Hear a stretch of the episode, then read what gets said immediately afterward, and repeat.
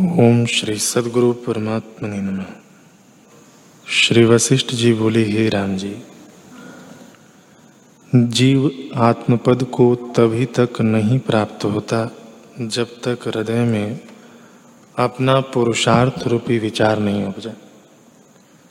जब अपने आप से अपना विचार रूपी पुरुषार्थ जागे, तब सब दुख मिट जावे और परम समता को प्राप्त हो। ऐसा पद शास्त्र अर्थ और पुण्य क्रिया से नहीं प्राप्त होता। जैसा अपने हृदय में विचार करने से होता है।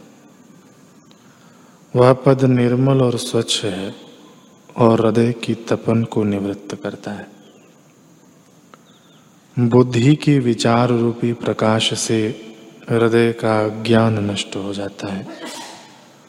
और किसी उपाय से नहीं नष्ट होता। जो बड़ा आपदा रूप दुख तरने को कठिन है, वह अपनी बुद्धि से तरना सुगम होता है। जैसे जहाज़ से समुद्र को पार करता है, जो बुद्धि से रहित मूर्ख है, उसको थोड़ी आपदा भी बड़ा दुख देती है, जैसे थोड़ा पवन भी तृण को बहुत भासता है, बहुत भ्रमाता है। जो बुद्धिमान है, उसको बड़ी आपदा भी दुख नहीं देती। जैसे बड़ा वायु भी पर्वत को चला नहीं सकता। इसी कारण प्रथम चाहिए कि संतों का संग और सतशास्त्रों का विचार करे और बुद्धि बढ़ावे।